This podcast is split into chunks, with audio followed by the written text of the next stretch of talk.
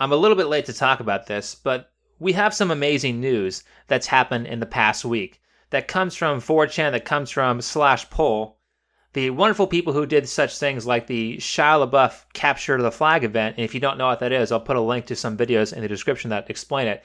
It's a very, very hilarious uh, game of cat and mouse that was done by Slash Pol. And for our next fun event from the members of, of Slash Pol, we have somebody who has found a break in the code. Someone has gone into the NPC Foundation and found a logical error. A game that the leftists can't win, and they believe so many contradictory ideas, this had to have happened at some point. But anyway, someone went around a town in Winchester, Massachusetts, and posted a sign that said, Islam is right about women. Fantastic. Because if you like the sign, you're sexist. If you hate the sign, you're an Islamophobe. Now, I personally have no opinion about the sign whatsoever. This is one of those games where the only way to win is to not play.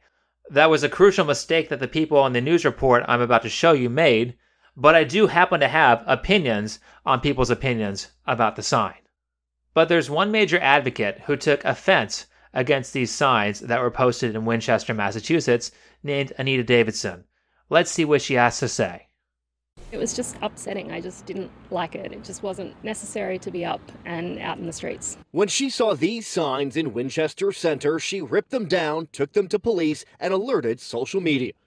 This woman was so offended by the sign that she went to the police to report this guy of a crime, which means she thought in her head that what might happen is that she would give the sign to the police, they would do a, a, fingerprinting on it, run it through their database, and find the guy, and I guess imprison him for saying Islam is right about women, or posting a sign that says Islam is right about women. What country does she think she's living in? And it's not just her. Take a look at this clip. What country does this news channel think they're living in? I asked the cop, if you caught me posting a sign like that on one of these poles, would you arrest me? The officer said it's complicated. Technically, it's illegal to post signs like that, any signs on street poles, but it's hard to enforce. And because of freedom of speech and because that post wasn't threatening, it'd be similar to posting a photo of your missing cat. You know, I've been very lucky in my life. I had parents who liked to travel, and I had grandparents who liked to travel. And we went to some really nice places. Like I've been to Japan, I've been to uh, a couple places in Europe, like England and France and Germany. But I've also been to a lot of other places like uh, Mexico, Ecuador, the Bahamas, and the Philippines. I've been to the great countries. I've been to the, the countries that are not so great and not so free. And I think it behooves everybody to do that. Because when you go to a country that's a third world country and you realize how little some of these people have, you will have extreme gratitude for the fact that you were lucky enough to be born in a first world country. Like some of these places are so poor, they have stores that are just full of empty shelves and might have like one piece of bread or one loaf of bread in the entire store to sell. Whereas we've got giant places like Costco where we've got so much crap we're throwing it away. We're extremely lucky to live in first world countries. Now, that doesn't mean that first world countries don't have their problems, but it's way better to be in a first world country than it is a third world country. There were many people when America started who traded their lives so that you might have the ability to speak and say things without being imprisoned when people don't like those things that you have to say. But I guess there's just some people in this country who can't stand that. Now, there's something that struck me a little bit weird about this person, like something I noticed in her voice. Let's see if you can hear it. Let me play a little clip that, that caught my ear. I tore the first one down, and then when I saw a second one, I decided to bring it to the police department here.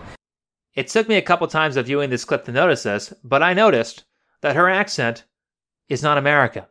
To me, her accent sounds very Australian, and guess what happened when I looked up the laws on speech in Australia? They have hate speech laws. So if somebody doesn't like what you have to say in Australia, they can report you to the police and you will have to go to court or a tribunal to defend yourself for committing the horrible crime called hate speech. Well, if you live in a country with free speech, and if you like the idea of free speech, then there is no such thing as hate speech. And our friend Anita Davidson is a walking cliche. She not only went to the cops, but she went to social media and she posted this comment I'm all for free speech, but. I'm all for free speech, but when I didn't like somebody else's speech, I tore down their sign. Well, Anita Davidson, conversation starter, actions speak much louder than words. In fact, anytime I'm dealing with a person's character, I never ever listen to what they say. I always watch what they do. Because oftentimes people will say one thing and then do something completely different. Though there are some verbal tricks you can use. Like anytime with, with women like this, anytime they say, I'm blah, I'm blah blah blah, but or I like this and this and this, but you can pretty much just assume the opposite of anything that comes before but. For example, somebody might say, No offense, but you suck. The but indicates I should ignore the original statement and just take the opposite of it. So when she says, I'm all for free speech, but the word but is an indicator that I should flip around her original statement. And these are things I pay attention to all the time because I'm always wondering is this person who I'm interacting with a good person to be around or a bad person to be around? And everything in life is like a chemistry equation. Things have to make sense. If you're going to make water, then you need a certain amount of hydrogen and a certain amount of oxygen. If you have things in the wrong ratio or if you have the wrong chemicals, then water is not going to be made. And so there are certain reactants, there are certain products you can look at that lead to other assumptions. So if you have a person that doesn't like free speech, a person who is willing to take what you have to say to the police in an attempt to get you fined or incarcerated, what does that say about this person's personal life? So imagine you are this person's child or you are this person's friend. Anytime you bring up something that is controversial or anytime you bring up anything that's a criticism of her character and her behavior, she is going to get so pissed that she will shut you out and do something that is harmful to you. Imagine if you're her kid watching her on the news. You see her and you see that mom can get so offended by something that people have to say that she will try to send them to jail. What's she going to do if I say something that she doesn't like? And let me just remind you this behavior comes from the more caring, the more forgiving sex, the more respectable sex. If I don't like what you have to say, you should go to jail. And understand, by the very nature of what these types of people do, it always comes from the, the lowest quality people. Nobody who had any value would be offended by something like this or would try to send somebody to jail for something like this. Because if you're going to have any sort of value, it is absolutely essential that you are capable of taking criticisms. There is not one person that's perfect and everybody has faults. And so if you have a fault and your response when someone points out that fault is to yell and scream and deny what they have to say, then that fault doesn't get fixed and you don't become a better person. But if you have a fault, someone criticizes you, someone brings up a pretty good argument for this fault and, and why it should be fixed, and you say, okay, I'll consider that, or you, you, you converse with them properly, then you've got a pretty high likelihood that your faults will actually get fixed. But the people who do this are people who don't want to fix anything. They're people that want to make everything worse, which is why when they sit here and virtue signal and say, we should have these things this way because I know what's right, well, how do you even know what's right when you can't even take a small criticism without flipping out? You are basically saying by your inability to take criticism that you are the worst person to make any sort of decision. And case in point in this next clip, she doesn't even know why the sign is offensive and she tore it down. She doesn't even know what the point of the sign was or what the person was trying to communicate when she took the sign down, but she still did it. It's unclear who they target, women or Islam. It's either about women, it's either about Islam, it's about both. I'm not really sure what point they were trying to make, but either way, it was just, it was terrible.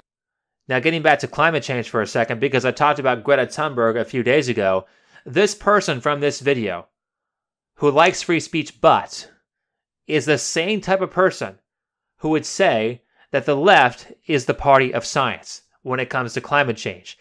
And if you have any sort of criticism of what the left has to say about climate change, then you are anti science. Completely forgetting that the whole principle of science is criticism. The reason the scientific method works is because it is a heavy critique on any idea that might be created. And the whole point of the scientific method is to burn ideas and break them down and see if they still survive. If the idea falters on the first step, then it's a shitty idea. If an idea stands up and stands up and not only stands, stands up to your own test of the person who likes the idea, but it stands up to every test of everybody who hates the idea, then it's a pretty good idea. If you if your idea gets criticized once and falls apart, well maybe it's not a very good idea. The ironic thing is that in this whole news clip, they interviewed many women, many women who play the game and decided to be Islamophobes. The only one of those women who was pro free speech was a Muslim woman. I really don't know because everybody has their own opinion and I respect it. Mm-hmm. Everybody's entitled to say whatever they want. And to be honest, after seeing all the news clips and after reading all the stories, I don't know if Islam is right about women. But what I do know is that this Islamic woman is right. But that's enough for this video. If you liked it, hit the like button, subscribe if you're new, comment and share. If you would like to support the channel, then you can donate to me either through PayPal or Subscribestar. Both those links are in the description. Donations are super helpful in helping me buy new equipment, buy new programs, learn new skills, and it gives me more free time to work on these videos so I can produce higher quality content for you to enjoy. So if you want to support that, again, PayPal and Subscribestar in the description. Last thing, if you haven't checked out my BitChute channel, then the link for that is in the description. We have no idea what's going to happen to YouTube in the upcoming year, so it's best to play a little safe and have a backup plan. So go ahead and make an account on BitChute, subscribe to the channel. Even if you don't intend to watch any of the videos, if this channel happens to disappear, I will still make content for BitChute. Whether YouTube wants us here or not, I will still be doing this. Other than that, thanks for watching, and I'll see you in the next video. When you visit Arizona, time is measured in moments, not minutes. Like the moment you see the Grand Canyon for the first time. Visit a new state of mind. Learn more at hereyouareaz.com.